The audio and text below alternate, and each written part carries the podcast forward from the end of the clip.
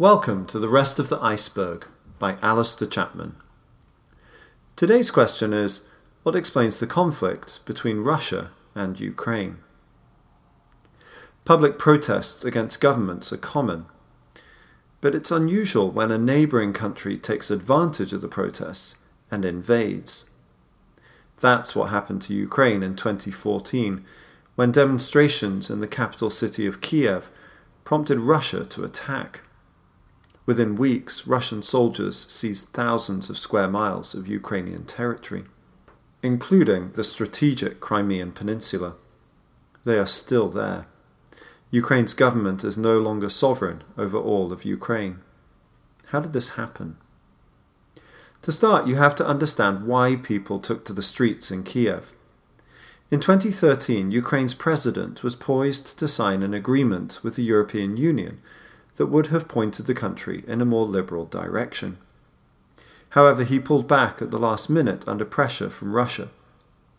Ukrainians who wanted their country to be more like the rest of Europe were incensed. Thousands went to the Maidan Square in Kiev to protest. This was not the first time that Ukrainians had looked at their large northern neighbour in anger. The history between the two countries goes back to the 900s when Russia was born with Kiev as its capital city.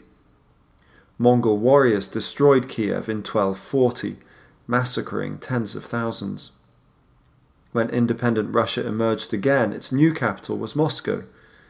It couldn't have been Kiev again. The lands of modern Ukraine were ruled by Poland, Lithuania, and Ottoman Muslims. But the bearded leaders of Russia always regarded the fertile fields surrounding Kiev as part of their rightful heritage. Russia eventually annexed Ukraine in the 1700s. Ukrainians asserted their independence in the turmoil following World War I, but most of their lands became part of the Communist Soviet Union after 1921. Ukraine's large population, its natural resources, its agricultural and industrial productivity, and its access to the warm and militarily strategic waters of the Black Sea all made the territory very valuable to the communist leaders in Moscow. Ukraine's problem was that it was too valuable.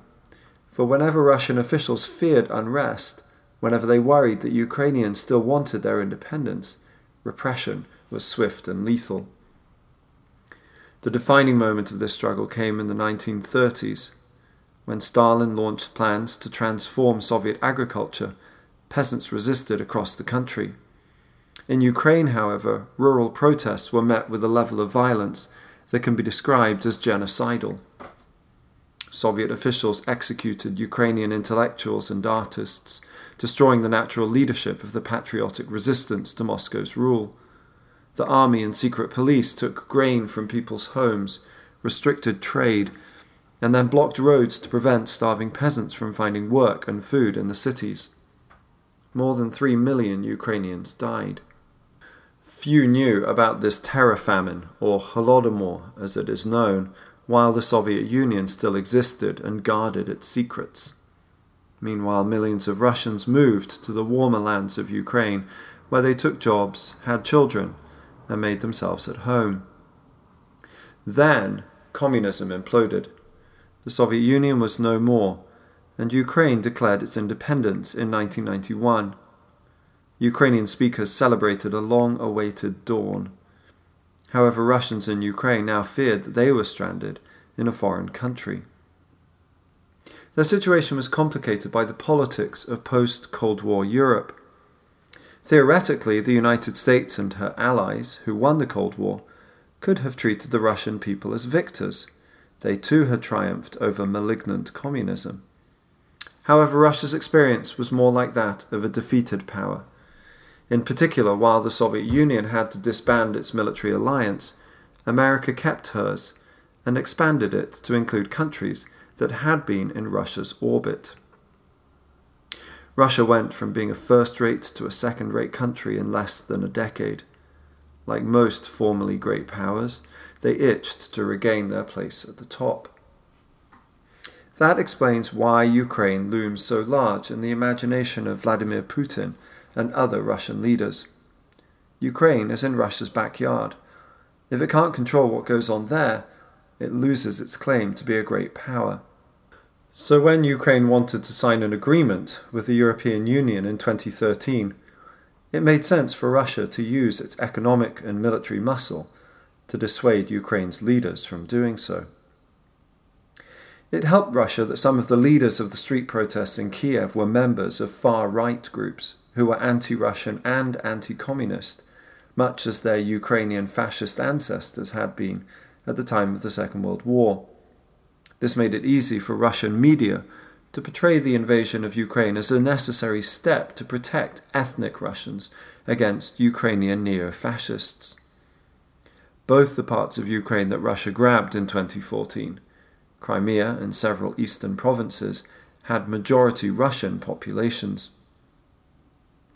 Russia and Ukraine have been at stalemate since 2014. Yet the status quo is much more favourable to Russia. It's impossible for Ukraine to make meaningful deals with other states when it does not control its own. No Western country has any interest in providing Ukraine with military help to push nuclear armed Russia from its territory. Thus, Ukraine is very much back in Russia's sphere of influence. Protests against Russian interference by Ukrainian patriots are counterproductive. Their primary result is to provide material for Russian media to justify the continued occupation of the majority Russian provinces of Ukraine. So don't expect the conflict between Russia and Ukraine to end soon. As for most of their history, Ukrainians can do little more than wait for a realignment of international affairs that is more favourable to them. That happened in 1991. It may be a long while before it happens again. If you've enjoyed listening, consider subscribing to The Rest of the Iceberg a podcast that tells stories that explain the world we see.